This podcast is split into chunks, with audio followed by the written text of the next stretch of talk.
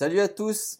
Bah, allez, je me lance. Euh, bonne année. Bah, je sais que le protocole nous donne jusqu'au trente et un janvier, mais après tout, euh, c'est le premier épisode de la nouvelle année. Et c'est vraiment sincèrement que nous vous souhaitons une très bonne année à toute la communauté WordPress. On souhaite avant tout pouvoir euh, très vite se retrouver dans nos rendez-vous habituels comme les meet-ups, les WordCamp et tous les événements qui nous réunissaient. On peut prendre quand même de bonnes résolutions, continuer à participer aux événements en ligne et surtout, euh, J B sera d'accord avec moi, participer aux futures versions de WordPress et donc contribuer. Ouais. Aujourd'hui, nous allons parler essentiellement de S E O avec notre premier invité de l'année, Nicolas Mercatili, aka Kranico. Si vous avez fréquenté les WordCamp, vous l'avez forcément croisé. Aujourd'hui, il va répondre à nos questions sur le référencement, sur WordPress et nous présenter ses activités. Euh, Nico, tu n'hésites pas, tu interviens quand tu veux dans l'émission. Avec plaisir. Pour poser des questions ou répondre aux questions. Allez, waouh, deux mille vingt et un, c'est parti. WordPress. That's really cool. We've got blocks within blocks within blocks. Nigeria. Oh, wow. That's really cool. That's really cool. Simon, au sommaire de cette émission. Donc, nous entamerons comme d'habitude avec euh, la revue de presse et, euh, bien entendu, euh, comme tu l'as annoncé, euh, notre invité du mois, c'est euh, Nicolas Mercatili, alias Créanico, voilà, sur les réseaux. Euh, il, fait, euh, il, a, il a pas mal de projets à son actif qu'il nous présentera tout à l'heure et nous allons parler de S E O. Avec plaisir. Merci.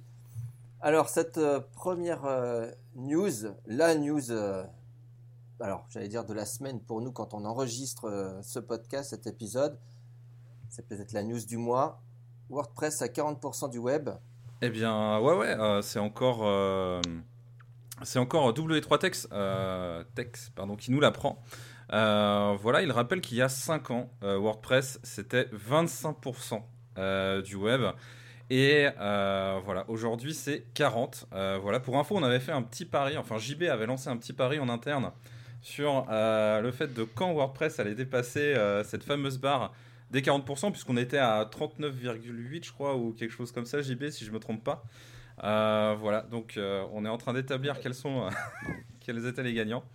Euh, voilà, mais là la barre est, la barre est franchie, donc euh, voilà, ça va, ça va plutôt assez vite. Euh, donc euh, On verra ce que ça donne dans les prochains mois. C'est ça, et puis je peux confirmer que personne n'a gagné dans l'agence, puisque moi je pariais sur le premier février.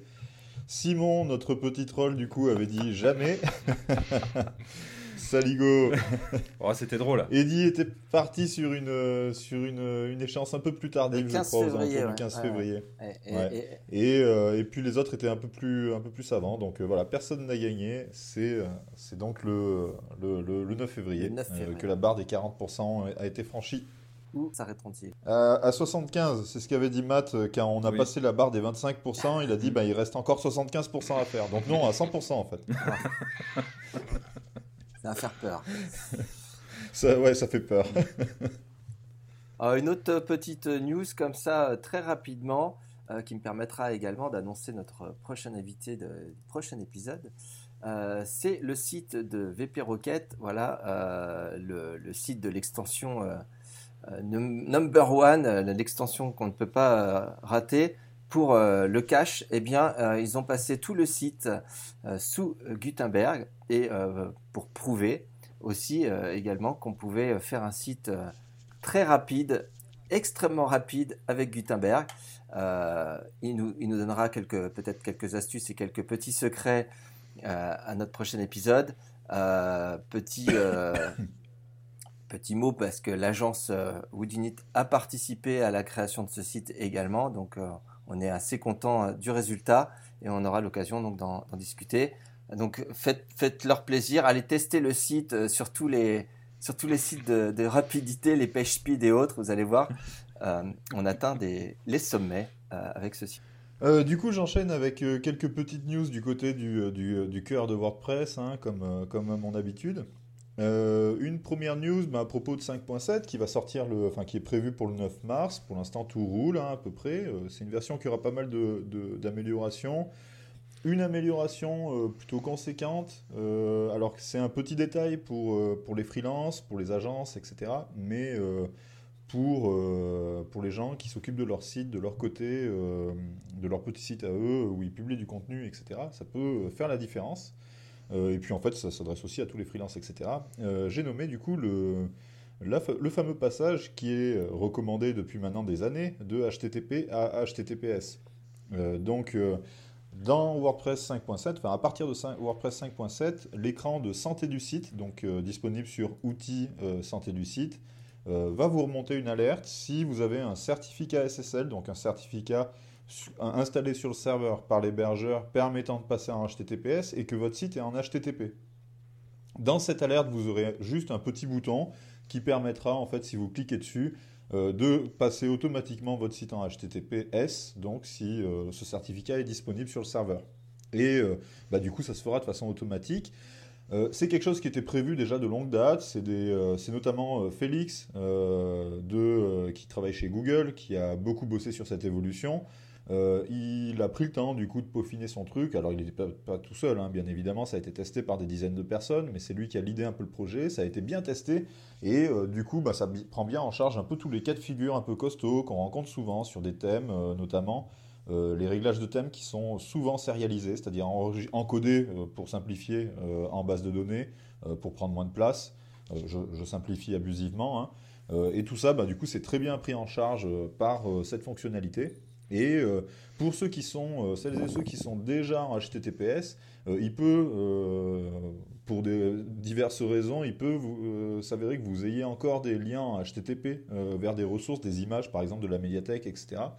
Et cette extension, du coup, le repère, et, enfin cette extension, cette fonctionnalité du cœur WordPress le repère automatiquement et via un petit bouton, bah, vous permet de switcher directement en H T T P S. Est-ce la fin des extensions type Really Simple S S L ? euh, Sûrement. Et non, ouais, ouais. Parce qu'elles propose... proposeront toujours des petites choses supplémentaires. Maintenant, euh, bah voilà, c'est quand même une fonctionnalité intégrée dans le cœur. C'est une fonctionnalité qui, est... qui forcément parle, enfin touche un peu tout le monde, quoi. Donc euh, euh, voilà, une plutôt bonne nouvelle. Ouais, j'allais poser la question euh, à Nicolas. Euh, aujourd'hui, un site qui n'est pas en H T T P S, il est, il est, il est sévèrement. Euh... saqué par Google ou pas ? Un site aujourd'hui qui, qui n'est pas en H T T P S n'est pas forcément pénalisé en termes de référencement. L'H T T P S, pour avoir fait de nombreux, de nombreux essais, c'est plus orienté U X, hein, qui va rassurer une personne, notamment sur un site e-commerce. Mais aujourd'hui, il n'y a pas de plus-value à avoir un site en H T T P S en termes de référencement. C'est-à-dire on ne sera pas mieux classé dans les résultats de Google avec un site H T T P S. Mais Google a annoncé, avec une mise à jour qui arrive bientôt, qui s'appelle Google Page Experience, qui arrive dans quelques mois, il va tenir compte de toutes ces, toutes ces petites choses, notamment au niveau de l'U X, et l'H T T P S en fera partie. Donc c'est pour ça que je pense que la sortie de cette mise à jour de WordPress associée à la mise à jour de Google qui arrive, si Google a trempé dans l'évolution de WordPress, je pense que les deux sont corrélés. Ouais. Oui, bah il y a pas. Euh, et puis quand on sait que du coup il y a cette statistique de quarante pour cent, donc ça, ça veut dire deux, deux sites sur cinq, hein, qui tournent sur WordPress. Et évidemment, ça explique, mais ça on en a déjà parlé dans d'autres épisodes, pourquoi Google investit aussi euh, du temps en sponsorisant des gens pour contribuer au, à WordPress, hein, de son côté.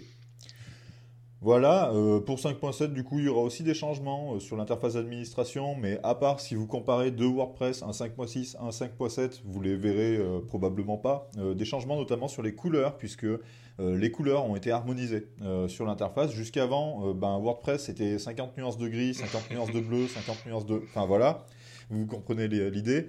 Euh, ben, à partir de cinq point sept, du coup, ça sera seulement douze nuances. Et ces nuances, du coup, seront clairement définies suivant des contextes bien particuliers, ce qui permettra d'ailleurs aux extensions qui souhaitent, ou euh, aux agences aussi, qui euh, modifient euh, les couleurs du back-office, et cetera, et cetera, euh, bah de, de pouvoir le faire euh, beaucoup mieux, euh, en fait, et beaucoup plus proprement euh, qu'avant. Euh, donc voilà, quelque chose de plutôt euh, positif, et toujours, bien sûr, en respectant les, les standards d'accessibilité, hein, euh, voilà. Euh, les W C A G euh, et euh, leur équivalent du coup R G deux A euh, en France. Ça c'est pour cinq point sept. Maintenant une petite euh, news rapide sur les versions mineures euh, à venir. Donc euh, pour ceux, celles et ceux qui le savent euh, pas encore, euh, cinq point six point un est sorti la semaine dernière. Alors pour nous, mais pour vous ça sera peut-être deux semaines. À... il y a deux semaines. Euh, au moment où vous écouterez cet épisode, et euh, cinq point six point un, donc euh, corriger euh, pas mal de choses, hein, euh, voilà, une, une quarantaine de, de, de correctifs, euh, mais a aussi ajouté des bugs, et oui, ça arrive, et ben, c'est un logiciel fait par des humains, WordPress, donc euh, on n'est pas parfait, Et cinq point six point un a ajouté deux bugs euh, que pas mal de personnes qui utilisent WordPress ont remonté.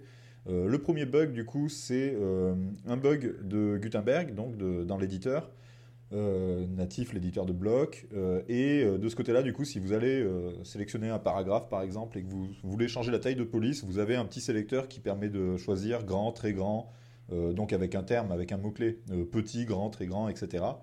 Euh, et pas une taille en, en pixels, on va dire. Euh, et euh, ce sélecteur est pété, euh, du coup, c'est-à-dire que si vous choisissez large, ben, en fait, ça se réinitialise à, euh, par défaut, quoi, euh, automatiquement. Euh, je vois Eddy, ouais, c'est sûrement parce qu'il était exactement en formation et qu'il a dû voir ça. Exactement, j'en étais sûr. J'ai montré, je dis, bon. On ne s'est pas concerté. Hein. Tant mieux. Et, euh, et effectivement, ouais, ouais, bah, du coup, j'imagine ton, ton désarroi, mais c'est pas à cause de, de, des développeurs de Woodinit, non, non, non, non, c'est à cause de ceux de WordPress.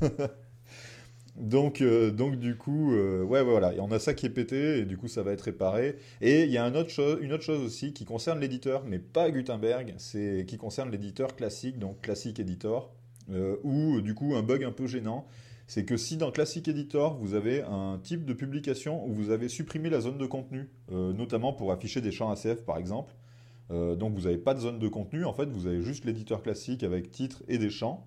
Euh, dans ce cas-là, du coup, on a un bug très chiant, ce qui fait que quand vous ouvrez une publication que vous avez dé- donc un, d'un type de contenu, euh, que, d'un type de publication que vous avez déjà publié, euh, pour le modifier, vous faites des modifs, ensuite vous revenez du coup à une autre partie de l'interface et vous avez un message qui vous dira euh, êtes-vous ouais, sûr de vouloir quitter cette fenêtre ? Voilà, euh, comme si, euh, comme quand vous commencez à remplir un formulaire sur une page où il y a un formulaire et que vous quittez la page, ben, votre navigateur vous ouvre. Euh, Vous, va vous jeter une, une fenêtre à la gueule pour vous dire euh, bah, t'es sûr de vouloir partir, t'es en train de saisir un truc. Et euh, donc ça, c'est un problème de J S hein, euh, qui fait que du coup, euh, voilà, il y, y a ce bug-là qui apparaît. En fait, c'est que euh, via JavaScript, du coup, le navigateur considère qu'on est encore en train de remplir quelque chose, alors que c'est pas forcément le cas, ça a été enregistré. Ok. Euh, donc du coup, ça va être corrigé sur cinq point six point deux euh, qui va sortir à peu près euh, quand, euh, ben, quand vous écouterez ce podcast. Donc euh, mettez à jour, ça vous corrigera ces bugs-là. Euh, voilà, dans les liens de l'émission, on mettra au cas où cinq point six point deux n'est pas encore sorti, on mettra un petit patch que vous pouvez euh, implémenter du coup pour corriger le souci en attendant que la version sorte. Euh, voilà, mais peut-être qu'on fera un petit tweet avec, euh, avec le compte de l'agence pour, pour euh, partager ce bout de code. Parfait. Euh, dernier truc euh, sur le sujet, euh, bah non, c'est bon. En fait. Merci, c'est, c'est juste pour que je fasse... ce que je voulais dire. C'est juste pour que je fasse du montage. Ouais. C'est gentil. Ouais, voilà. Super, génial. Merci Julie. Ouais, alors il est il est temps de, d'accueillir de nouveau euh, Nicolas. Alors euh, bonjour Nicolas. Mais merci à vous euh, pour bonjour. L'invitation. Hein. Merci beaucoup. Bah, merci de l'avoir accepté euh, si si rapidement parce que voilà, on prévoit pas forcément toujours euh, des mois et des mois à l'avance et tu as tu as répondu euh, tout de suite à notre appel. Euh, sur un sujet qui est euh, toujours d'actualité, euh, je veux dire, c'est un peu les, c'est même pas les marronniers parce que c'est, ça revient pas à fréquence, c'est, c'est tout le temps. C'est-à-dire le, le référencement, la sécurité, la vitesse, on va dire, c'est peut-être les trois, euh, les trois sujets essentiels qui toute l'année font parler et font, font fonctionner aussi des, des agences et, et des free. Donc toi, tu vas nous parler euh, de, du référencement, du S E O. On va te poser quelques questions, tu vas nous parler un peu de ton activité. Euh, je disais en introduction que si, euh, si jamais les auditeurs ont, sont allés à un WordCamp, ils t'ont forcément croisé. Je crois que tu essaies d'aller à tous les WordCamps. J'essaie de les, tous euh, les faire lorsque je peux, tout à fait. Ouais. J'ai, j'ai donné voilà. des conférences dans quasiment tous les WordCamps, je pense. Ouais, ouais. Tu peux nous dire un petit peu, alors te présenter, pour ceux qui ne te connaissent pas, te présenter, savoir un peu euh, quel parcours tu as eu, euh, comment tu t'es retrouvé à faire... Euh, à te créer, à, te faire, une, à faire une agence, puis encore de nouvelles aventures là euh, récemment. Mm-hmm. Comment t'en es arrivé là ? Alors moi, moi, j'ai pas du tout une formation, euh, une formation dans le web. Hein. Je suis pas du tout un développeur ou, ou issu d'une formation euh, du web. Euh, j'ai fait, j'ai fait différents, différents boulots dans, dans ma vie. Mon point fort, c'était le commerce. Quand quand je vendais un produit, j'étais capable de trouver les bons arguments pour arriver à réconforter les gens et être sûr qu'ils soient euh, Euh, content d'acheter ce produit-là et, et, et qui, qui, qui valide ce que, je, ce que je leur propose à chaque fois. Et donc j'ai, j'ai fait euh, différents métiers comme ça. Euh, en parallèle de ça, moi, j'aimais assez bien le web et de, depuis les années, début des années deux mille, même un peu avant, je pense en quatre-vingt-dix-neuf, j'ai commencé à créer un petit peu mes, mes premiers sites. Mais n'étant pas développeur, ben, j'utilisais FrontPage et Dreamweaver à l'époque. C'était les deux outils euh, qui, qui étaient accessibles à tout le monde. Et puis, je commençais à créer des sites comme ça pour rendre service à des amis, à des assos, et cetera. Et jusqu'en deux mille dix, de deux mille à deux mille dix, j'ai créé pas mal de sites. Euh, j'ai créé des communautés aussi. Je fais beaucoup de V T T. Donc, j'ai créé une communauté dans le sud de la France qui s'appelle V T T trente-quatre. J'avais lancé ce site-là aussi qui a, qui a très bien fonctionné. J'ai découvert WordPress vers deux mille six deux mille sept. Et là, je me suis dit, waouh, enfin un C M S qui, qui permette de faire beaucoup de choses, qui soit simple à utiliser et à gérer. Avant WordPress, j'utilisais un, un C M S qui s'appelait Nuket Clan. C'était un, un, un C M S de gamer qui permettait d'avoir un forum, des, des parties uh, bien, bien distinctes. Et j'ai beaucoup utilisé ça, plus uh, un forum P H P B B après, qui était un peu plus évolué. Puis j'ai découvert WordPress en deux mille six deux mille sept, PrestaShop en deux mille huit également, parce que ma sœur avait besoin de faire un site e-commerce. Et une, ma sœur, donc, qui est, qui, est, qui est une confiseur dans le massif du Pilat, qui avait besoin de faire un, une boutique. Et là, à l'époque, il y avait O S Commerce, O S Commerce, il y avait Magento qui était très lourd, hein. Ouh, et il y avait ouh, PrestaShop. PrestaShop, c'était le rookie. PrestaShop débarquait, solution française, et j'y ai cru. J'ai cru en PrestaShop, mais tiens, cette solution elle a l'air pas mal. Et j'ai fait, j'ai fait un site à ma sœur en PrestaShop. Et hum, comme j'étais un des premiers à l'utiliser, et, ben, ça, ça s'est bien passé. Et je me suis après lancé en deux mille dix, quand le statut auto-entrepreneur est sorti. Ça a, ça a été un peu le déclic pour moi. C'est-à-dire, hum, je, je, je, je rendais service pour créer des sites. J'avais créé quelques sites que je monétisais un petit peu avec de l'affiliation et de la publicité aussi pour moi, mais légèrement. Puis en deux mille dix, mais voilà, maintenant, je maîtrise deux C M S qui sont WordPress et PrestaShop. J'arrive à faire des choses bien avec. Euh, le statut d'auto-entrepreneur me permet de de ne prendre aucun risque, de garder mon activité en tant que salarié et de me lancer à côté. Et c'est grâce à ce statut-là, je pense que le statut d'auto-entrepreneur ne serait pas sorti. J'aurais jamais eu le courage ben, de, de, de créer une société et de me lancer en, en lâchant ce que j'avais avant. Et donc, c'est comme ça que j'ai commencé. Euh, les premiers sites que j'ai fait avant m'ont permis ben, de montrer ce que j'avais fait ces dernières années. J'ai fait beaucoup de sites gracieusement hein, pour, pour, pour aider les gens et leur rendre service. Ben, ces sites-là m'ont servi à avoir une vitrine dès, dès que j'ai démarré. Et puis, d'être assez bien formé sur WordPress et PrestaShop. Et PrestaShop qui était tout nouveau, j'ai commencé à mettre sur mon site Créanico des pages pour présenter PrestaShop, les tarifs, la solution que je propose, et cetera. Et je me suis référencé, je pense, dans les premiers au niveau de ça. Et du coup, j'ai toujours conservé un très très bon référencement associé à PrestaShop et j'ai toujours eu énormément de demandes associées à PrestaShop, mais aussi à WordPress. Et donc, j'ai Euh, pendant, pendant quasiment dix ans, euh, fait, euh, fait des sites à base de WordPress et PrestaShop sans être développeur. Donc on, on ne peut ne pas être développeur et, et, et, et, et se faire une place dans, dans ce milieu-là. Mais moi, du coup, je m'étais axé vers la partie référencement euh, pour justement avoir une plus-value. C'est-à-dire, voilà, je, je vends des sites, mais j'essaie de les optimiser au mieux en termes de référencement. Et donc, toujours, mon discours, c'était, voilà, je vous vends un site, mais on va l'optimiser pour que vous soyez bien référencé. Et ça a été mon discours et ce que j'ai mis en pratique pendant, pendant pas mal d'années. Voilà. Donc, j'ai, j'ai commencé comme ça.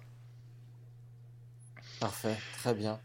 Et aujourd'hui, et maintenant tu. Aujourd'hui, tu alors j'ai pris après donc euh, après euh, donc on va dire jusqu'en deux mille seize, j'ai fait beaucoup beaucoup de création de sites, beaucoup de, de création de sites donc de, à base de WordPress, de PrestaShop, un petit peu de WooCommerce également. Et puis en deux mille euh, en, en deux mille seize, je me suis rendu compte, ben voilà, j'optimisais assez bien les sites en termes de d'on-site, hein, donc c'est-à-dire euh, ben avoir un site performant, un thème qui soit propre, euh, intégrer des bons contenus, correctement mailler l'ensemble, euh, j'arrive à avoir de bons résultats. Et puis euh, j'ai découvert un petit peu le, co- le côté obscur du, du S E O, qui est ce qu'on appelle le, le, tout ce qui est les stratégies de lien, le netlinking, hein, où on va travailler la popularité du site.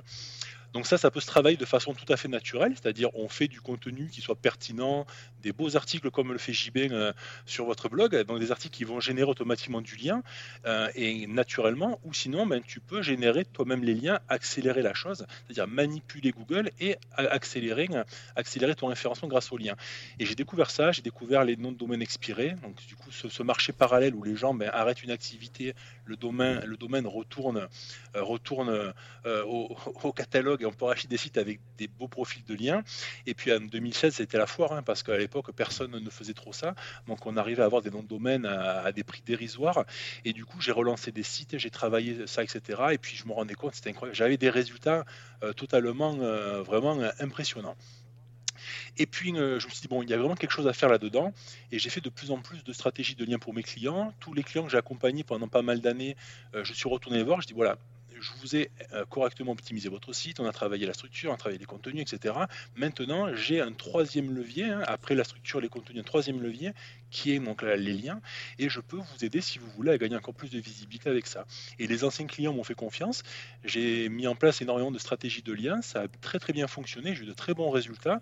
Euh, jusqu'au moment où tout le monde en voulait et je n'avais plus assez de disponibilité pour en faire parce que j'étais avec mon document Excel, j'avais les outils euh, euh, style SEMrush, MonitorRank, et cetera pour monitorer les positions, je faisais mes captures d'écran pour faire les rapports aux clients, c'est, je, j'envoyais les liens, j'allais voir si c'est publié, je récupérais, je faisais un rapport, je passais mon temps à faire du reporting pour montrer ce que je faisais, c'était ingérable.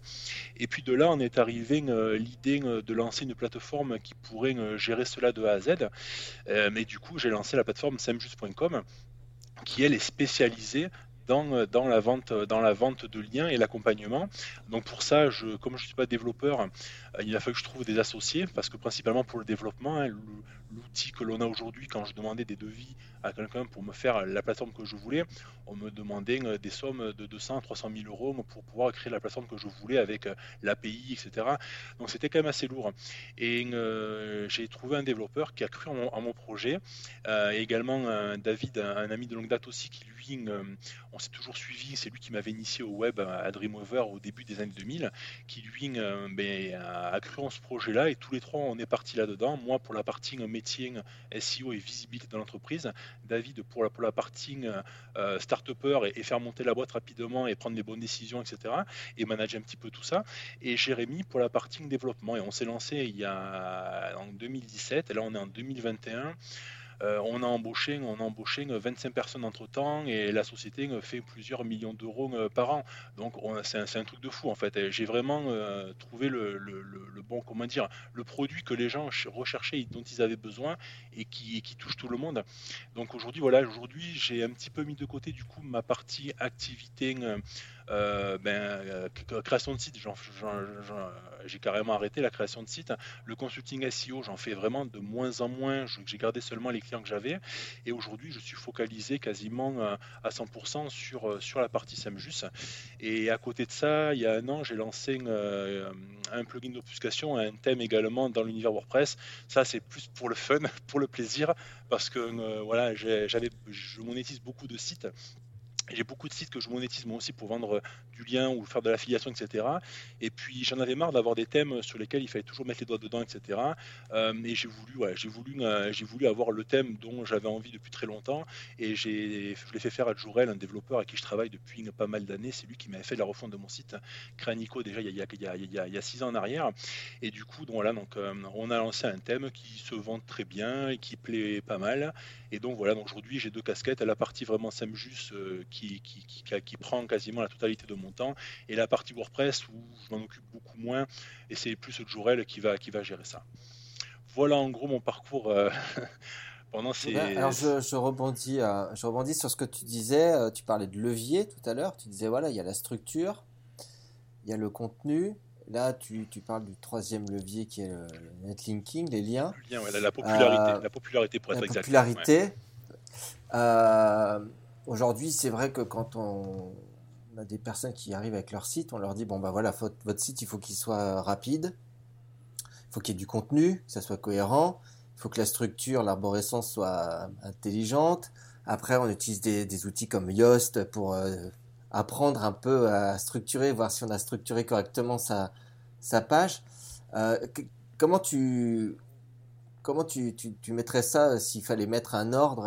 Est-ce que Est-ce que c'est à égalité? Est-ce qu'il faut d'abord que le site soit rapide? Est-ce qu'il faut d'abord que le site ait une, une, longue, une longue historique? Est-ce que c'est le contenu qui est... Qui, qui, Alors, qui, tout, qui est une, de, tout est imbriqué. Tout est imbriqué. Déjà, la première chose, la, la base, c'est vraiment hébergement, C M S et le thème, clairement.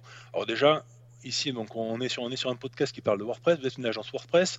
WordPress, clairement, c'est le C M S qui se référence le mieux. Vous prenez n'importe quel C M S à contenu équivalent, le C M S brut avec le thème par défaut, et cetera.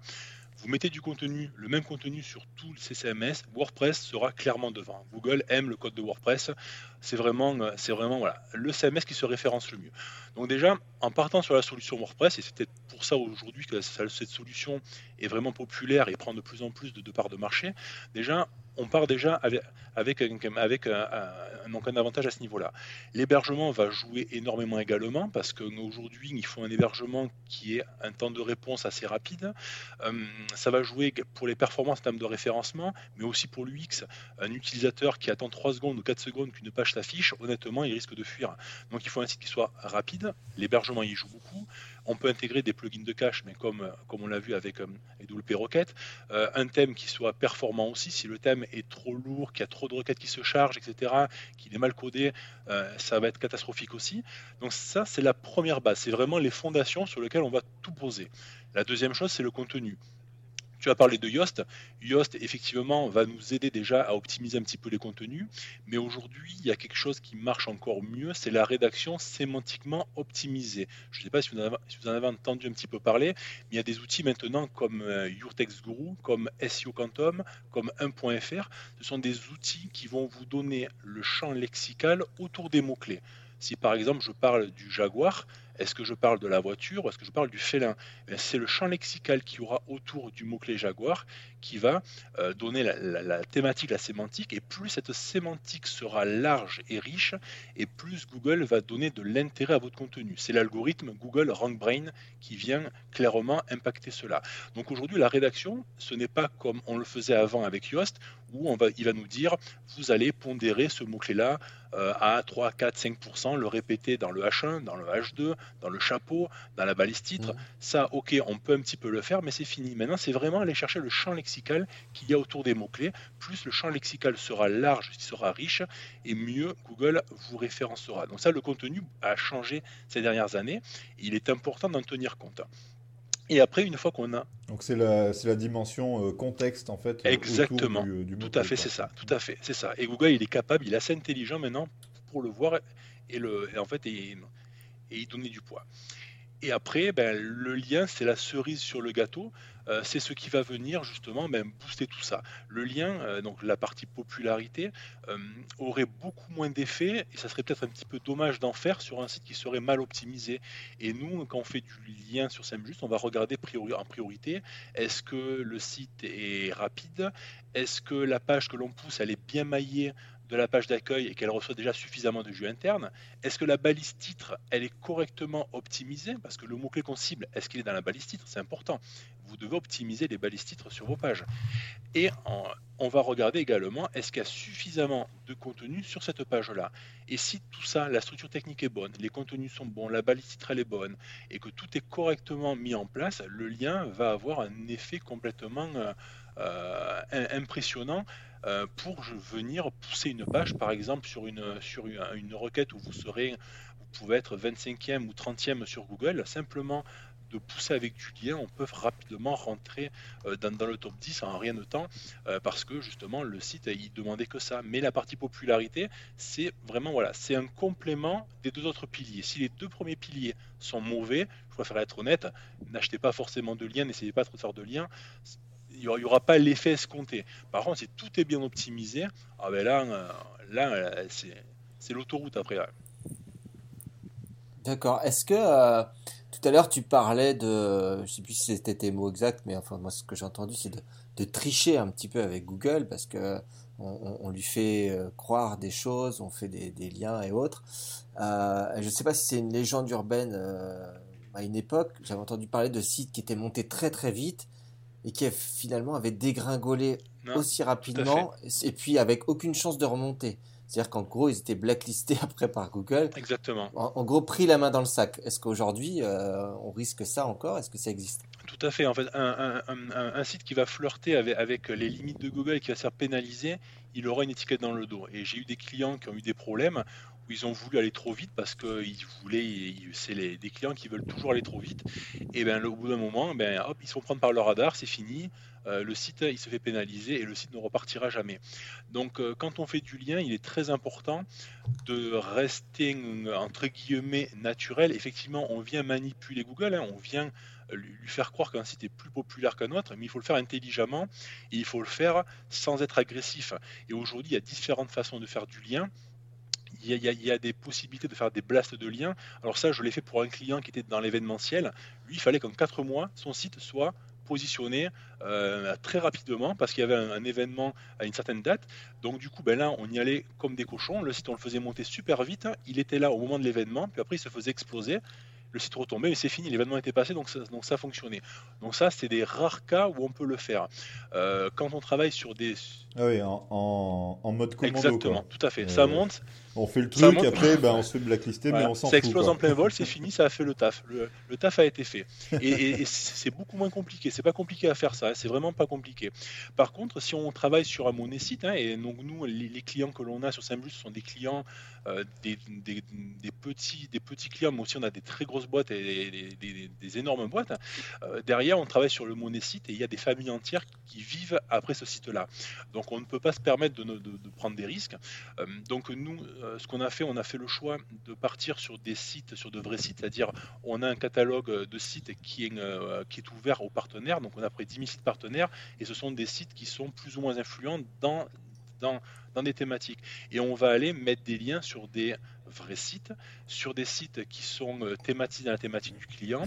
On va faire un article qui va répondre à une intention de recherche et, et qui va euh, venir mentionner le client sans trop en faire la promotion.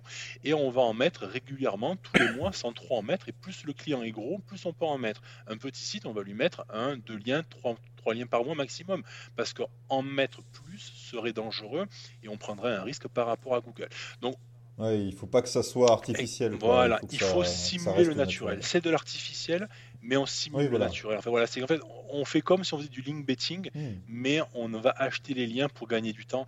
Donc nous, on a un catalogue de sites qui est, qui est énorme.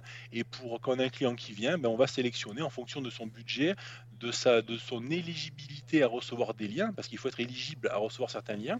On va ben, décider quel lien on lui met, quel budget on lui met. Et souvent, on va même freiner des clients. On a des clients qui veulent avec des budgets trop gros. On leur dit non, c'est dangereux, ce budget-là, c'est... nous on le ferait pas, c'est trop dangereux, vous prenez un risque, donc pas forcément aujourd'hui, mais comme l'a dit Eddy, ça peut fonctionner un certain temps, et puis au bout de deux ans, tu comprends pas pourquoi ton site il tombe, parce que la barre de Google aujourd'hui elle est là, et dans deux ans elle sera là, et le problème c'est que toi tu étais là, et donc tu étais sous le seuil d'avant, mais au-dessus du, au-dessus du nouveau seuil, donc euh, le problème il est là, et aujourd'hui euh, c'est très très grave, quand on se fait pénaliser un site, et qu'on a travaillé pendant dix ans, quinze ans sur un site, qu'on a mis beaucoup d'argent, beaucoup d'investissement, c'est catastrophique de, se, de, de perdre un site. Donc euh, non, il faut vraiment attention au lien, il faut vraiment le faire intelligemment. On fait un audit du lien, on regarde comment euh, ce site euh, est, est optimisé, euh, qu'est-ce qu'il reçoit déjà comme lien, est-ce qu'il n'est pas déjà suroptimisé parce que le client a pu essayer d'en faire lui-même, acheter un peu de lien par lui-même et sans faire exprès, il s'est suroptimisé en mettant des encres trop agressives.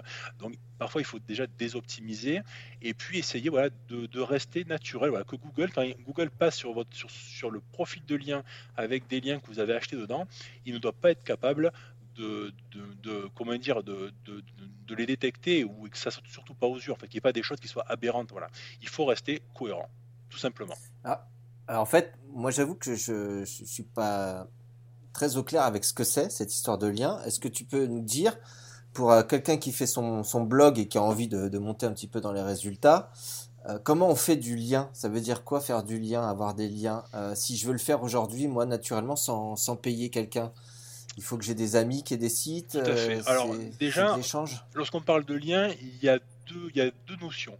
Il y a le maillage interne et les liens internes et, les, et le maillage externe, les, les backlinks, les liens externes. Donc déjà, la première chose, c'est de correctement optimiser le jus transmis sur son site. C'est-à-dire, si euh, je suis, je suis, donc, je suis un prestataire, je lance un, un nouveau site, j'ai deux pages de prestations qui sont importantes parce que euh, je vends, euh, je vends une prestation, une prestation d'audit hein, quelconque. Ben, ces pages-là, ce sont les plus importantes de mon site. Donc déjà, je vais faire en sorte de les mailler dans le menu principal depuis la page d'accueil et limiter le nombre de liens qui partent vers d'autres pages qui pourraient diluer le jus. Il faut essayer déjà d'envoyer un maximum de jus sur, sur, sur cette page-là. Euh, déjà, c'est important. Et la deuxième chose, c'est aller chercher donc, du jus externe. Hein. Il faut savoir que le jus euh, S E O, c'est le fameux PageRank de Google. Alors, tout le monde croit qu'il n'existe plus. Le PageRank existe, mais Google a arrêté de nous le montrer parce que les S E O, on est des filous et on venait le manipuler. Donc, il a dit, OK, vous, vous, êtes, vous êtes des filous, je vous appuie. Je ne vous affiche plus le PageRank, nous on l'utilise en interne, mais vous, vous ne le voyez plus. Donc c'est clairement, voilà, euh, la popularité, euh, la popularité des sites se fait au travers du PageRank, c'est tout simplement le maillage qu'il y a au travers le, donc, tous les sites qui sont au niveau mondial ou au niveau du web, ben, tous ces sites-là vont faire des liens, ils vont se distribuer le, dans le fameux PageRank de Google.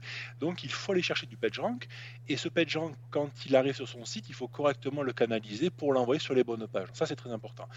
Et donc là, je suis un blogueur, j'ai besoin justement d'avoir ben, du fameux jeu externe, et ben, je vais regarder, je vais aller demander dans des sites qui sont dans ma thématique. Alors première chose, je prends mon téléphone, je vais appeler ben, tous mes copains qui sont dans la même thématique, je vais appeler mes fournisseurs, je vais appeler mes partenaires, leur dire ben voilà, on travaille ensemble, pouvez-vous euh, me faire un lien, m'afficher en tant que partenaire sur votre site, et cetera. On peut également se référencer dans des annuaires d'entreprises locaux, on peut se référencer, il y a, il y a plein de choses à faire. Moi par exemple, je suis, j'ai des liens qui proviennent des WordCamp, qui proviennent de la C C I de Montpellier, qui proviennent de chez PrestaShop, qui proviennent euh, du site, je crois, euh, euh, WordCamp T V, je crois jamais, mais j'ai aussi un lien. En fait, t- tous ces liens-là, en fait, se sont, se sont faits naturellement grâce à mon réseau par rapport à ce que je fais. Donc ce blogueur-là doit faire la même chose, il doit regarder dans mes contacts qui peut me faire un lien, qui peut me faire un lien et que ça reste naturel.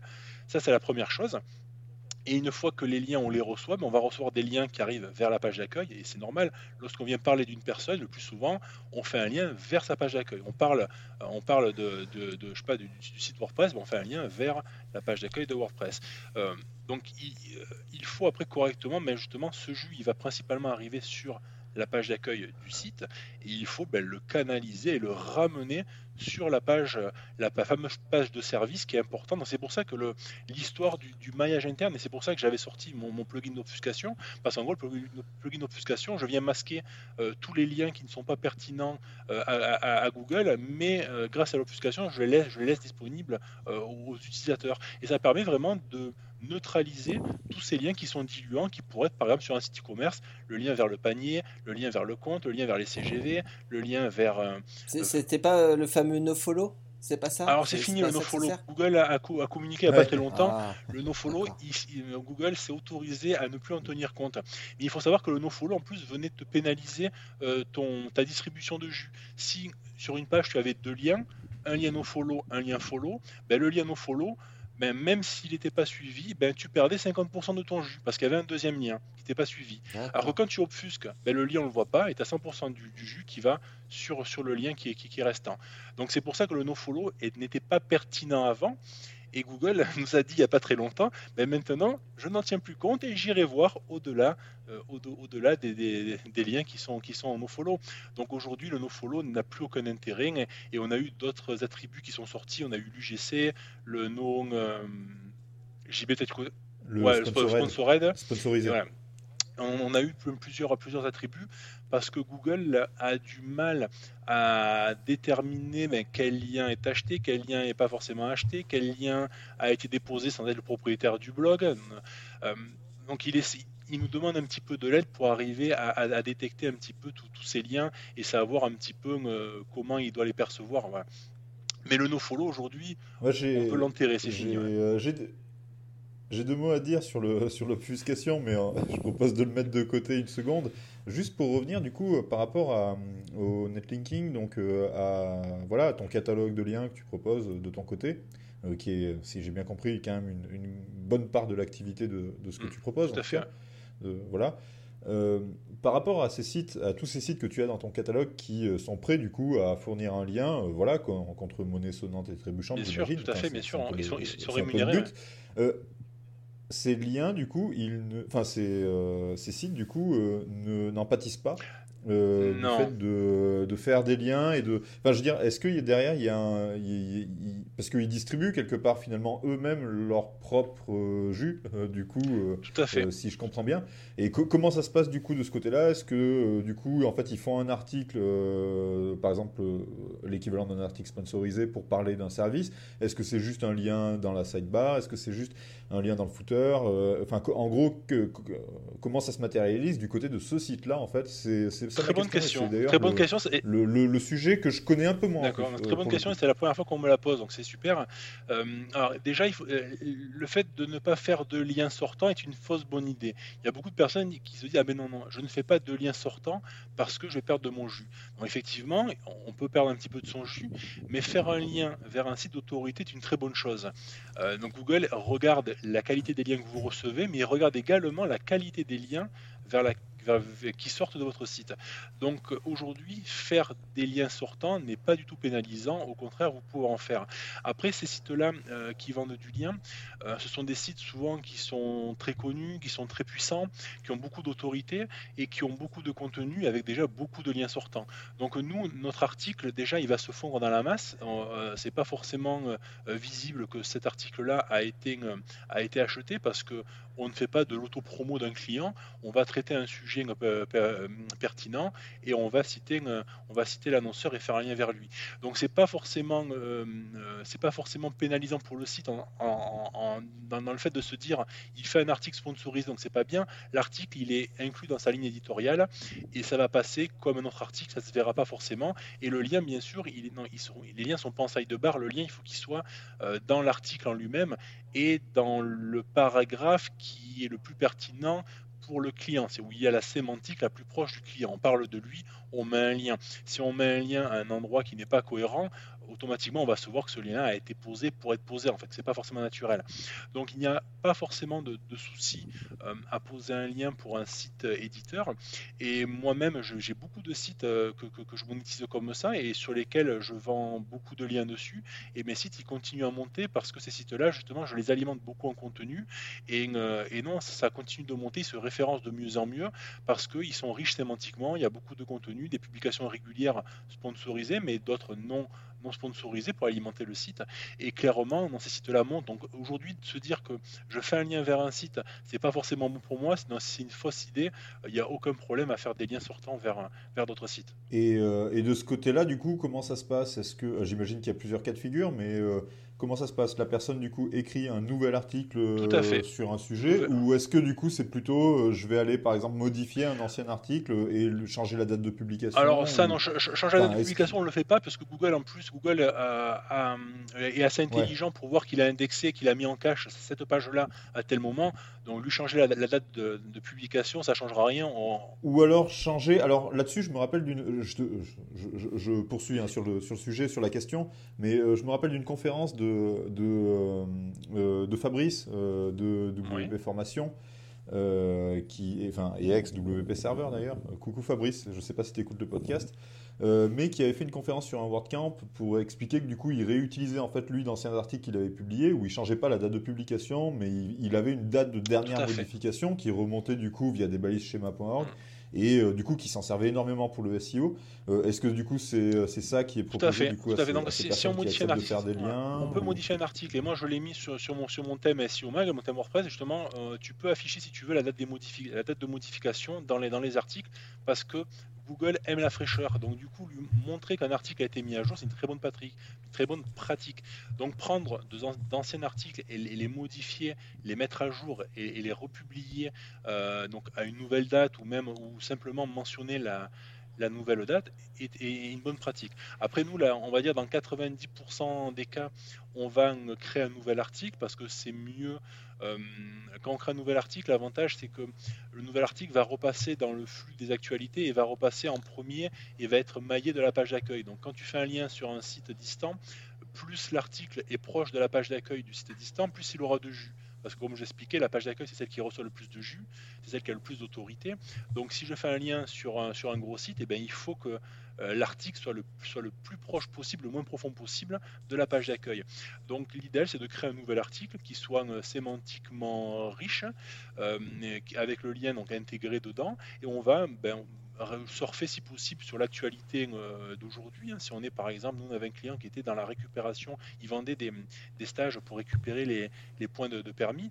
Donc lui, on a beaucoup surfé sur l'actualité quand il y a eu les réglementations des quatre-vingts, des quatre-vingts kilomètres heure ou des quatre-vingt-dix.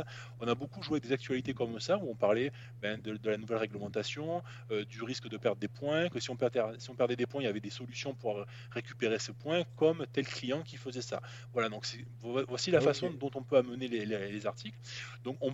Et donc, tu n'as pas forcément quarante, quarante liens non, dans l'article, tu en as un voilà, qui est bien placé voilà. et bien on optimisé. On peut mettre un deuxième quoi. lien, des, des fois c'est okay. naturel, les clients sont OK qu'on mette un deuxième lien, donc ils perdent un petit peu de jus, mais l'article est un peu plus naturel et c'est un peu plus qualitatif aussi euh, d'avoir des fois un, un comparatif avec deux offres, et cetera. On peut mettre parfois deux liens, mais après il nous, ex- il nous arrive aussi d'avoir un client qui a un site qui est super bien thématisé, il a un article qui est super bien positionné dans la thématique de notre client, donc là plutôt que recréer un article équivalent et qui va canal- cannibaliser le premier, là à ce moment-là effectivement on peut venir euh, enrichir un petit peu le, l'ancien article, rajouter un, un petit paragraphe dessus, on intègre le lien dedans et on le publie comme ça. Donc ça, ça arrive, on le fait moins souvent, mais des fois quand c'est pertinent, on peut le faire aussi, rajouter un lien dans un article existant et donc si possible, après on va le remailler de la page d'accueil, donc si possible, voilà, pour lui redonner un petit peu plus de jus.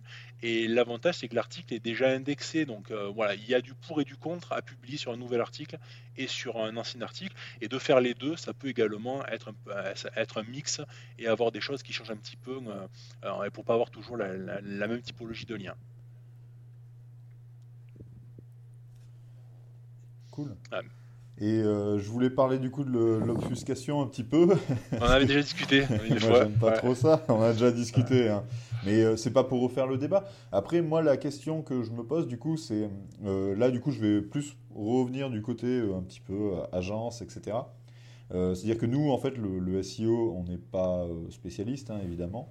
Euh, par contre, on est spécialiste de son implémentation euh, et ça, toute l'implémentation technique, du coup, on sait, on sait très bien la faire. C'est pas, enfin voilà, c'est pour ça, euh, c'est ça notre notre cœur de métier. Et euh, souvent, c'est vrai que, alors, on a travaillé un petit peu avec tout le monde dans le secteur, hein, euh, sauf peut-être toi, du coup, mais euh, un petit peu avec toutes les euh, toutes les boîtes S E O euh, françaises, parce que nos clients, du coup, choisissent leur prestataire S E O ou on leur en recommande. Ça dépend un peu de ce qui se passe. Et du coup, ben, nous, on va faire la conception, peut-être des fois avec une agence euh, design, par exemple, euh, graphique, qui fait faire l'U X, l'U I, et cetera. Et nous, on va faire l'implémentation. Et euh, de ce côté-là, du coup, ben, voilà, on, on choisit l'architecture, et cetera, avec le client, avec euh, la boîte S E O, et cetera. Et sur l'implémentation, euh, ben, forcément, euh, les cahiers des charges sont un peu différents suivant les, suivant les personnes. Euh, la personne, du coup, le client va vouloir bah, du coup, que son site il soit joli parce que, pour que son patron soit content.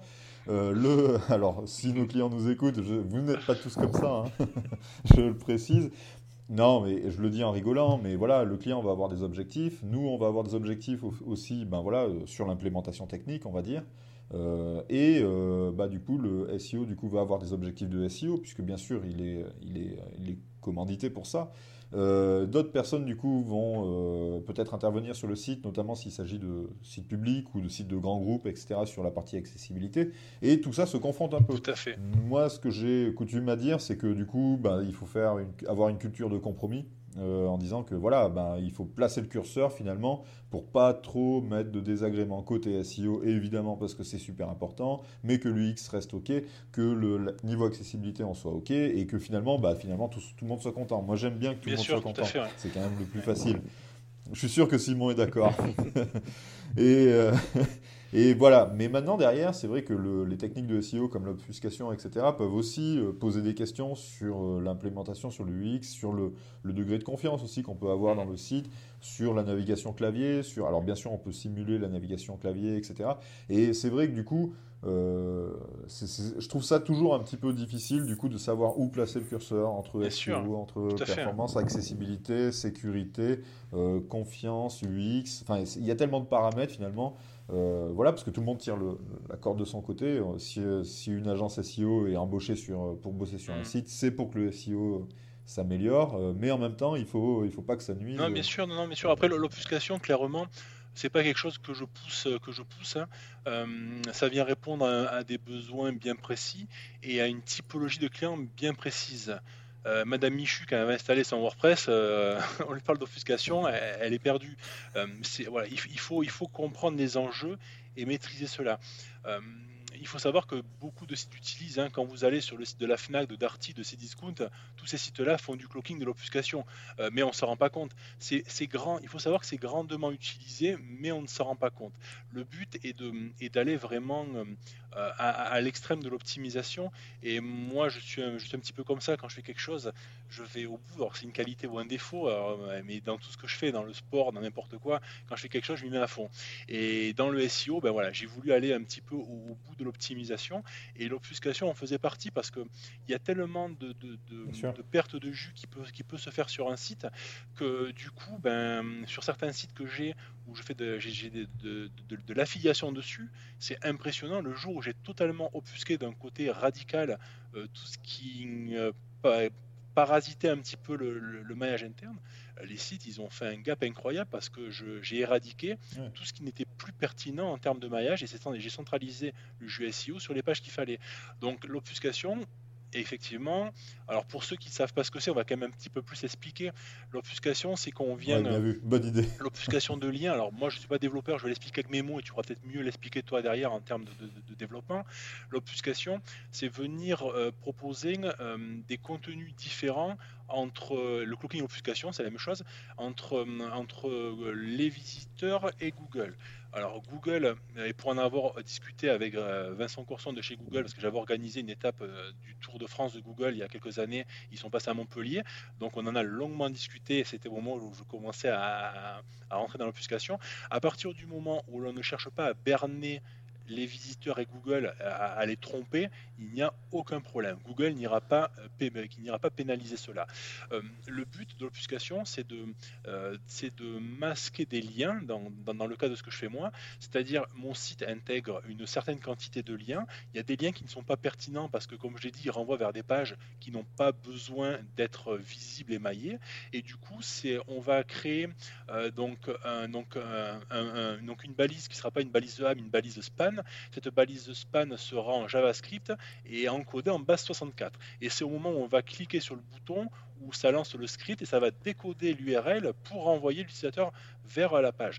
Donc en termes d'U X, l'utilisateur, il voit tous les boutons, il a tous les liens, tout fonctionne bien, il peut naviguer correctement sur le site, et il peut avoir un énorme méga menu avec bourré de liens, ça ne viendra pas dégrader son référencement, et du coup Google, quand il va passer sur le site, eh bien, il ne verra pas euh, les liens, il, il verra les balises, mais il n'ira pas les décoder, il prend le rendu H T M L, il ne pourra pas venir décoder ces liens et suivre ces liens. Et j'ai fait de nombreux tests, hein. j'ai, j'ai, j'ai laissé pendant deux mois une page orpheline sur mon site créanico point f r, j'ai mis, euh, j'ai mis cette page-là linkée depuis un lien obfusqué depuis la page d'accueil de mon site, qui est la page qui est crawlée tous les jours par, par les bots de Google, et la page n'a jamais été indexée par Google, il ne l'a jamais vue. Donc c'est, on vient masquer des contenus via un bouton JavaScript encodé en base soixante-quatre. Est-ce que j'étais correct dans mes explications, J B? Non, c'est super au niveau de l'explication. Parfait. Moi, ce que je vais juste ajouter, c'est, euh, c'est pour, euh, pour les personnes du coup qui voudraient se lancer là-dedans, c'est bien faire gaffe du coup de, euh, au niveau en fait de la gestion de ces liens une fois qu'ils sont transformés en span ou n'importe quelle balise, donc qui n'est pas une balise euh, sémantique. Hein, généralement, on utilise des spans pour ça ou des divs. Euh, c'est de bien du coup euh, en JavaScript du coup à, au minimum simuler du coup les comportements de focus, euh, de clic évidemment, mais de focus aussi pour la navigation clavier, euh, c'est le minimum. Après ça pose quand même toujours un petit peu des, des, des, des petits problèmes sur, euh, sur la, moi c'est plus sur la partie euh, un petit peu éthique de, d'utiliser vraiment la balise qui sémantiquement est adaptée à ce que tu veux faire, mais c'est parce que du coup j'ai, j'ai une approche un peu différente. Puriste, de la tienne, toi, évidemment. T'es, t'es, tu es un développeur, tu es un puriste. Tout à fait, alors que moi je suis S E O, ouais, je suis plus non, filou, tu vois, on, a, on a des approches. Ouais, c'est ça, mais en fait, les deux approches ne sont pas forcément incompatibles. Mais du coup, moi ce que je veux dire, c'est plutôt d'avoir une, un compromis, voilà, de dire ok, on fait des choses, effectivement, on détourne un peu l'usage du balisage naturel, en fait, hein, sémantique. Euh, mais par contre, du coup, ce qu'il faut, c'est au minimum restituer les comportements Euh, natif euh, quand on est à, en attente euh, bah, de retrouver, voilà, de bien avoir des focus, que tester si vous faites le, de l'obfuscation, que vous pouvez naviguer au clavier, c'est vraiment le minimum. Oui, c'est et cetera peut-être finalement qu'aujourd'hui euh, il manque, il manque, soit il manque des balises, soit il manque des informations dans cette balise. C'est, ce que je comprends dans ton exemple, Nico, c'est par exemple moi j'ai des pages où j'ai fait plein de liens vers un glossaire parce que je veux expliquer des mots, mais que le glossaire j'ai pas du tout envie qu'il soit, qu'il ait du jus. Mm-hmm. c'est juste pour mes, pour mes internautes, je pourrais en gros cacher ces liens-là pour éviter qu'il y ait dix liens dans ma page voilà. qui ramènent vers le bon serveur. Exactement. Tout, tout, toutes ces pages-là, tu, tu okay. les mets en no-index ou pas qu'elles s'indexent et tu évites d'envoyer les bots dessus en fait. Et du coup, ces pages-là seront plus visibles et tu vas, tu vas, tu vas concentrer les robots de Google sur ces pages-là. Il faut savoir que Google alloue à chaque site un budget de crawl. Le budget de crawl, c'est que voilà, Google il va dire bah, ce site-là, je lui alloue le crawl de X pages. Et donc, euh, il va passer, plus ton site est important, plus il passe plus souvent. Donc, mon site Kranico, il passe tous les jours et je vois les bots qui passent dans les logs tous les jours. Mais sur certains sites, il risque de passer peut-être une fois par semaine ou tous les, euh, tous les dix jours. Ben, quand il va passer, il faut lui donner seulement les pages les plus importantes qu'il doit prendre et, et, et, et, et, et indexer. Si il commence à partir sur des pages qui n'ont aucun intérêt, comme ton glossaire, comme des mentions légales, des C G V, euh, ça peut être des pages, euh, des pages euh, je sais pas, ça peut être n'importe quoi, mais des pages qui n'ont aucun intérêt à être indexées, des pages d'information, mais ces pages-là, on évite de lui donner à manger à Google pour optimiser son budget de crawl. En fait, le maillage interne d'un site permet d'optimiser le budget de crawl et de correctement mailler le jus. Tout à l'heure, on en a parlé brièvement, mais la pire chose que l'on peut faire en S E O pour un site, c'est intégrer un méga menu. Quand on a un méga menu et que tout est maillé dedans, on a tous les liens du site présents dans le menu et qu'on se retrouve avec une tartine de liens, c'est catastrophique. Il faut, voilà, on arrive sur la page d'accueil, on doit seulement avoir les liens des entrées des silos et les liens les plus importants sur la page d'accueil. Mais si le bot il arrive et il commence à prendre tous les liens qui sont, qui, qui sont pris... Bah, tu as le plan du site, quoi. Exactement. En fait. Tu as le, le plan du site, du voilà. site qui est... C'est catastrophique. Et en plus, voilà. il faut savoir ouais. que Google donne plus d'intérêt au premier lien qui, qui, au premier lien qui est, qui, qui, qui le voit.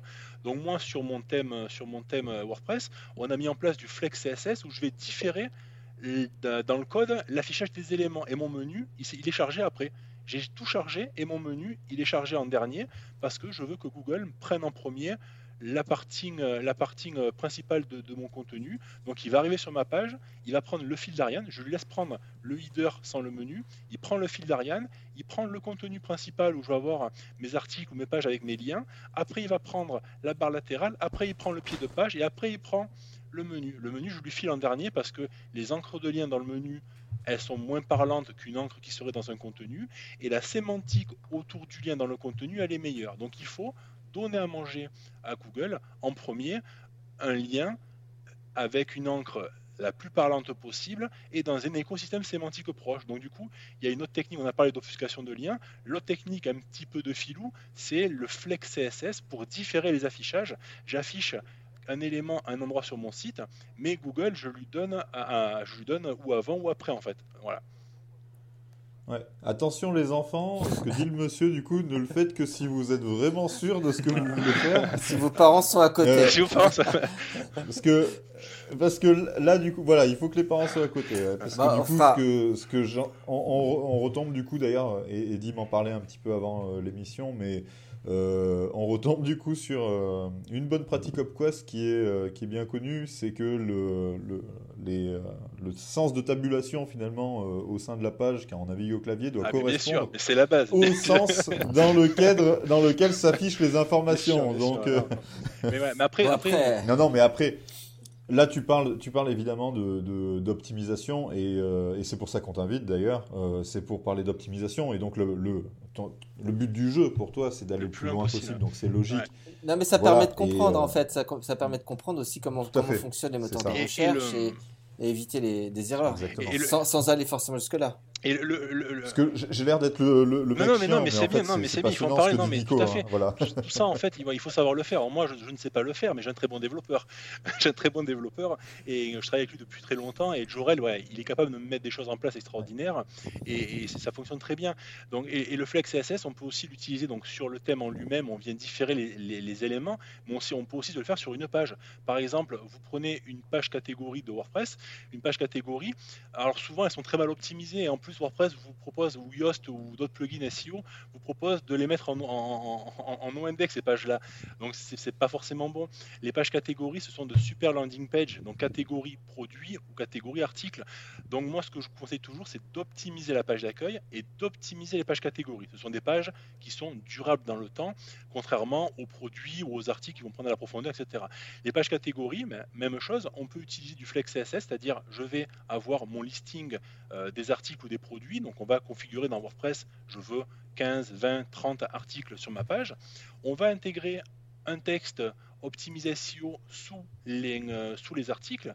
Et après, en flex C S S, je fais en sorte que cet ce paragraphe-là soit pris juste après mon H un. Dans le code, j'ai le H un de la page catégorie, j'ai mon texte euh, en flex C S S avec toute ma sémantique, et là on peut mettre cinq cents, six cents, mille mots. Et après, Google, il va voir les, euh, les aperçus des articles ou des produits. Et là, le flex C S S est très pertinent aussi.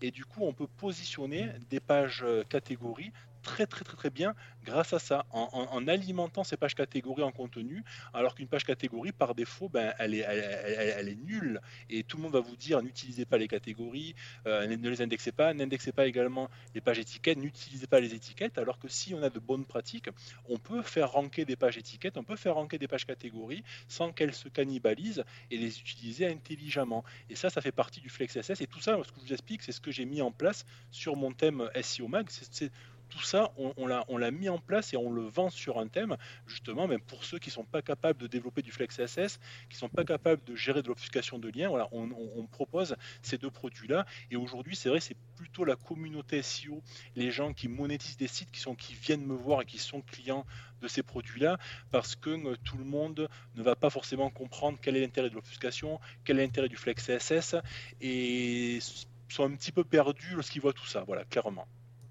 Bon, on mettra, on mettra les liens de tout ça dans, dans nos articles. On, on fera, tu nous expliqueras comment faire des liens sans perdre de jus. euh, euh, juste pour, euh, ça va bientôt euh, faire une heure. Euh, je voulais pour revenir un peu aussi à Madame Michu, voilà, qui qui, qui connaît pas l'offuscation. Enfin, elle est certainement offusquée par plein de choses. Mais euh, qu'est-ce que tu, on a parlé de de Yoast, qui est, qui est populaire. On peut parler de S E O Mix. Est-ce que pour euh, Madame Michu, tu tu donnerais, euh, tu as des plugins comme ça qui, je veux dire, pour éviter les erreurs, pour l'aider à, à, à faire les choses correctement, ouais, en, dehors alors, de, de, en dehors de ton thème qui, qui apparemment prend déjà ça en, en compte, mais euh, est-ce qu'il y a, euh, toi tu, tu utiliserais quoi, ou qu'est-ce que tu utilises sur, euh, alors, sur les sites en général ? Déjà, déjà, ce que je recommande, c'est de limiter l'utilisation des plugins. Plus vous allez utiliser de plugins et des plugins qui agissent, qui agissent en front, et plus vous allez euh, venir, euh, comment dire, vous allez exécuter des requêtes. Alors déjà, et ça m'arrive d'ouvrir des sites WordPress où il y a, on va retrouver dessus une, une cinquantaine, soixantaine de plugins, parce que voilà, les gens aiment bien avoir plein de plugins sur leur site. Donc déjà, limitez vraiment le nombre de plugins. On va limiter déjà le nombre de, de risques de failles de sécurité également en limitant les plugins, parce que c'est pas WordPress qui possède des failles, ce sont les plugins qui sont installés sur WordPress qui sont ouverts à des failles de sécurité. Donc attention aux plugins que vous allez utiliser. Alors moi, ben, le plugin que je vais utiliser le plus, c'est le Classic Editor déjà, parce que Classic Editor, je vais l'utiliser sur quasiment tous mes contenus, parce qu'il va euh, éviter d'avoir des shortcodes comme peut le faire et, et, et Elementor ou, ou d'autres builders comme Gutenberg ou Divi, et cetera. Donc on peut utiliser des builders de pages pour créer de, de, de, de, de, belles pages, de belles pages. Après, quand on a des articles de blog, et cetera, moi j'ai plus tendance à dire restez sur le Classic Editor. Voilà. Après, c'est ma physiologie, physiologie à moi aussi en termes de, de puriste et de, et de S E O. Euh, mais voilà, moi c'est vrai que j'étais un petit peu, avant, avant de, de, de tester Gutenberg, j'étais en anti-builder. Après, euh, ce que j'aime bien dans Gutenberg, par contre, c'est que ce Gutenberg est natif à WordPress et qui va suivre l'évolution de WordPress, et que euh, ça va, comment dire, ça va être correctement intégré sans être trop intrusif et trop euh, important en termes de, de, de, de prise de ressources. Après, euh, il y a des plugins comme effectivement on a parlé de W P Rocket. Hein. W P Rocket, clairement, en termes de performance, il faut l'utiliser. Il est important d'avoir un plugin de cache pour compiler euh, ces fichiers et, et, et proposer des pages qui s'affichent plus rapidement. Il y a également des plugins pour l'optimisation des images comme Imagify. Il y a, euh, il y a, il y a aussi d'autres plugins qui existent aussi pour ça. Euh, il y a aussi, euh, qu'est-ce que j'aime bien encore comme plugin ? Alors j'aime bien les plugins table des matières aussi. Easy Table of Content, qui permet de créer des tables des matières. En termes du U X, quand on arrive sur un article, on a directement la table des matières et on peut cliquer euh, vers, euh, vers une partie du site, parce que ça va reprendre tous les, tous les H deux, H trois, et cetera. Donc ça, c'est pertinent aussi, j'aime assez bien. Après, qu'est-ce que j'ai encore en plugin que j'aime bien ? Il y a aussi liste catégorie post qui permet de mailler des articles entre eux d'un même univers. Donc quand on a une catégorie avec, on veut gérer des structures en silo, ben là, ce plugin-là va proposer uniquement les, les articles de la même catégorie automatiquement. Donc j'aime assez bien. Et après, on en a parlé, il y a les plugins comme Yoast, comme S E O Press, qui vont permettre d'optimiser un petit peu plus le S E O, la structure du site, mais également de renseigner des balises titres et métadescriptions qui seront bien plus pertinentes. Euh, donc voilà, voilà en ouais, gros. Ne serait-ce que si tu parlais tout à l'heure de dire bah, une mention légale, c'est pas la peine de les indexer. Euh, aujourd'hui, Madame Michu, il faut qu'elle ait un, une extension pour dire euh, no-index. Exactement, sur, tout à fait. Tout à fait ouais. Pour mettre une page en no-index et également mettre du no-follow si, si, si elle veut le mettre aussi. Ouais, tout à fait. Ok. Très bien. Alors, tout à l'heure, j'ai, j'ai vu Simon qui hochait la tête, la tête par rapport au classique éditeur. Vas-y.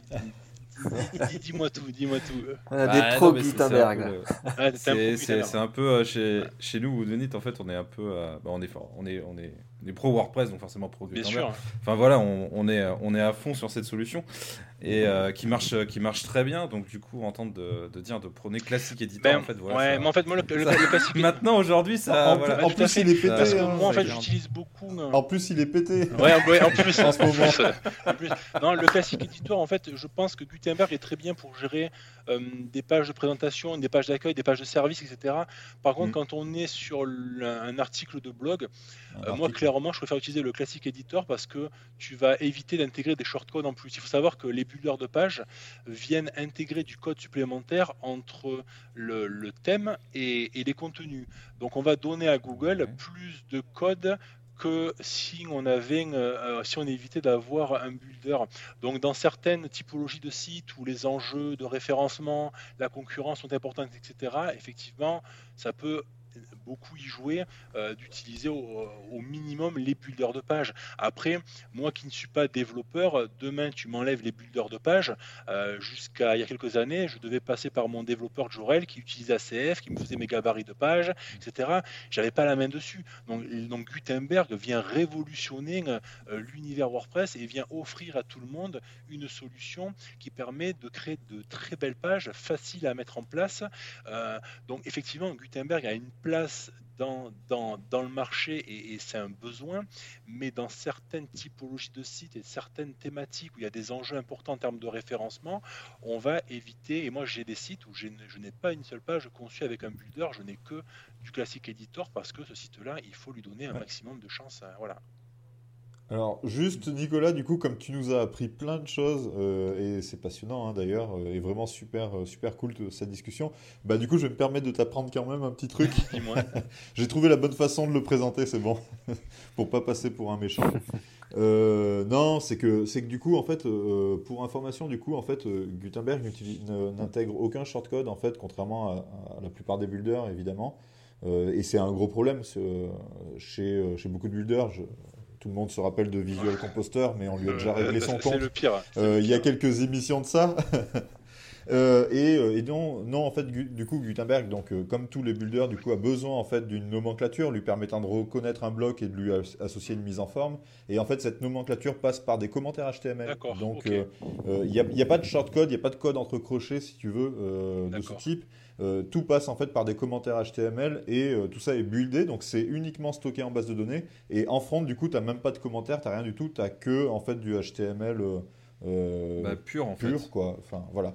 Euh, donc, du coup, de ce côté-là, en fait, justement, bah, c'est ce qui a été euh, plutôt malin euh, de la part des, euh, des développeurs euh, voilà, de, de, de ce projet. C'est que du coup, non, ça passe pas du tout par les shortcodes euh, okay. euh, techniquement. Après, donc, le balisage est beaucoup plus euh, léger, euh, restreint, léger, c'est-à-dire... En fait, oui, il est léger, donc ouais. En gros, autour d'un bloc euh, cover, tu auras euh, deux divs. Une div pour faire euh, euh, ben, finalement euh, ta, ta bannière, quoi, clairement, et puis une autre div qui va servir en fait, à positionner le contenu, par exemple, un peu au milieu de la bannière. Mais tu n'auras rien d'autre, alors que si tu prends en fait, euh, Divi ou n'importe quel builder, tu auras plein un, un, un, voilà, une, une arborescence de shortcodes qui permettront en fait, de faire tout la ça. Soupe de div. Et ça va finir euh, en soupe de div, ça va et... finir en soupe de div derrière. Un bon minestrone de div. Et du coup, donc, j'ai une question. Les, les, euh, les plugins qui viennent donc, euh, rajouter des, euh, des, comment dire, des, des, des, des, des, blocs. des blocs, comme par exemple Stackable. Stackable, je l'utilise sur plusieurs ouais. projets. Euh, effectivement, c'est vrai qu'ils rajoutent des blocs qui sont assez bien conçus, et cetera, en termes de visuel. Au niveau du code, est-ce que ça se base justement sur ce que fait déjà Gutenberg et ça reste quand même aussi assez propre et léger ? ou pas en fait? Est-ce que vous avez déjà testé en fait tous ces plugins qui viennent rajouter des, des bibliothèques de, de blocs? Alors, ben, c- comme souvent, en fait, tu as à boire D'accord, et à manger. Okay. Euh, tu as du bon et du mauvais. Euh, Cadence, Stackable, du coup, sont plutôt pas mal au départ. Le problème, c'est que du coup, la demande a explosé. Donc, ils se sont retrouvés à faire des, voilà, des sliders avec euh, la possibilité de faire des sliders dans des sliders, tout ce que tu veux. En gros, tout ce que les gens euh, demandent, qui peut être parfois incohérent, inutile, mais euh, qui fait joli. Euh, et finalement, bah, là-dessus, tu arrives vite euh, à des structures qui, euh, qui perdent tout leur intérêt, finalement. Mais... Euh, Euh, globalement, tout va dépendre en fait de, de la bibliothèque de blocs que tu utilises. Moi, ce que je recommanderais toujours, finalement, c'est euh, un, un besoin, un bloc euh, et une extension. En gros, tu as un besoin de slider, tu installes une extension qui gère un bloc slider et qui permettra de le faire parfaitement. C'est le mieux. En plus, du coup, tu auras du J S qui sera, euh, et du C S S qui sera chargé uniquement sur la page qui utilise ce bloc si le bloc est bien fait. Euh, et ça, on en reparlera probablement la prochaine émission avec Jonathan. Euh, de, de V P Rocket, mais, euh, mais voilà, l'idée c'est vraiment en fait justement de, de toujours garder les choses simples, d'installer uniquement ce dont on a besoin pour faire ce dont on a besoin, pour faire ce que voilà ce qu'on, ce okay. qu'on veut faire. Mais écoute, ce que je ferai, je ferai un comparatif entre avec une même page, un même contenu, avec différents euh, euh, builders et je, je, je comparerai ça et, et promis pendant mes conférences, je dirais n'utilisez pas les builders sauf Gutenberg alors. Ah, mais ça serait super d'avoir ces, ouais. les résultats de ce, ce ouais, test-là. Ouais. Ah ouais, carrément. Ouais, tout à fait, ouais. Intéressant. Moi, j'allais dire, ça serait super de dire ça, mais oui, non, non, non, non, non, ça serait super d'avoir les résultats. De, du mais c'est bien, non, mais c'est, ça reste intéressant pour comparer justement ce que les builders. À, à l'époque, Fabrice Ducarne, en deux mille treize, je crois, ou deux mille douze, deux mille treize, deux mille quatorze, il a fait une conférence à Paris lors du WordCamp Paris sur les sur les builders où il avait comparé un petit peu euh, tous les builders etc, mais on était loin de ce que de ce que font les builders maintenant. Et à l'époque c'était Visual Composer oh, oui. qui était le celui que tout le monde utilisait. Euh, oui. Mais voilà. Euh, mais non, non aujourd'hui aujourd'hui quand même les builders ont, ont assez bien évolué. Gutenberg j'utilise un petit peu. Le deuxième que j'utilise c'est Elementor aussi qui permet de faire des choses assez sympathiques. Mais effectivement qui Elementor est beaucoup plus propre que la plupart ouais. des autres builders. D'ailleurs, on avait fait un article comparatif qui servait, il faut bien l'avouer, hein, disons-le clairement, à euh, montrer que Gutenberg est, le, le, est un peu l'avenir. Euh, mais c'est ce qu'on voulait dire. Mais, enfin, euh, je, je le dis hein, clairement parce que c'était le cas. Mais euh, Elementor était clairement euh, parmi tous les autres, hein, Visual Composer, Divi, et cetera. Euh, parce qu'on leur donne chacun un petit nom, mais euh, Elementor, c'est Elementor. Voilà. Mais allez, je le dis. Euh, et donc Elementor, en fait, était, était plutôt bien, enfin euh, pas trop mal en termes de, de structuration du code, de sémantique et finalement de propreté de ce qui est produit en front. Euh, parce que souvent, c'est le problème de ces builders. Euh, Gutenberg est clairement au-dessus. Après, derrière, il ne propose pas autant voilà, de choses que Elementor. Ouais, ouais. Et, et euh, c'est voilà. ce que j'ai rencontré quand j'ai mis en place ma, mon site, ma, mon site W P Rank pour vendre justement mon, mon plugin. Ce qui m'a poussé à, à utiliser Elementor, c'est qu'Elementor euh, ben, proposait plus de choses pour les mises en page euh, par rapport à Gutenberg qui était un petit peu plus limité.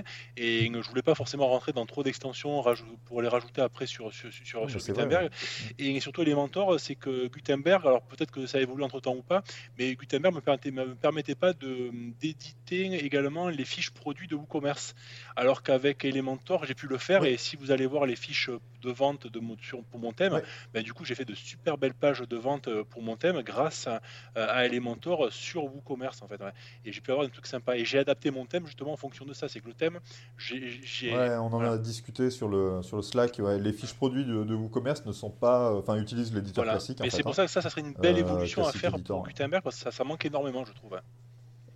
Ouais, bah en fait, l'équipe, euh, l'équipe de WooCommerce, bien sûr, bosse sur le sujet, hein, c'est évident. Eux, ils ont fait des blocs pour pouvoir mettre, remonter les articles sur d'autres pages, et cetera.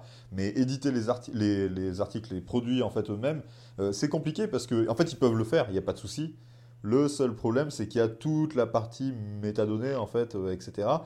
Et surtout, il y a le support, la rétrocompatibilité pour toutes les et anciennes ouais. boutiques qui ouais. l'utilisaient pas. Et en fait, du coup, ils sont, euh, j'ai l'impression que le projet avance assez doucement, mais qu'il D'accord. avance euh, et que ça devrait finir par sortir.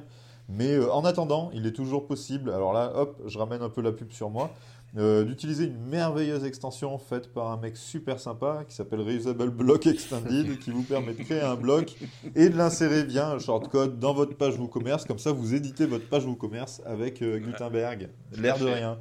Non, mais ça, c'est, ça c'était, c'était pour la c'est blague. C'est la petite astuce. Euh, hein. mais t- mm. c'est, c'est une astuce de, de filou. Euh, mais, enfin, comme mais quoi, il y a des filous aussi. Chez les développeurs. Il y a des filous de partout. Tout à fait. Partout. Voilà, bon, on arrive à, à la fin de, de cet épisode. Je pense qu'on aurait pu euh, discuter encore euh, des heures et, enfin, et des ouais. heures parce qu'il y a des, des techniques. Bon, tu ne vas pas tout nous dévoiler au fur et à mesure. On espère au prochain, euh, prochain WordCamp. Euh, ben, j'espère bien. Hein. Voilà, je garderai toujours euh, en, en mémoire le WordCamp à Marseille, hein, où on s'est, re- on, ah oui. où on s'est retrouvé, on s'est retrouvé à l'after. Il euh, n'y a pas vraiment qui était venu. Euh, Eddy, il avait une pile de tickets boissons comme ça qui distribuait, parce qu'il y en avait énormément. C'est vrai, c'est vrai. Et à deux heures du matin, les vieux souvenirs. Et à deux heures du matin, on est parti faire des géocaches. Donc, le géocaching, pour ceux qui connaissent pas, on était faire des géocaches dans Marseille euh, de deux heures à quatre heures du matin.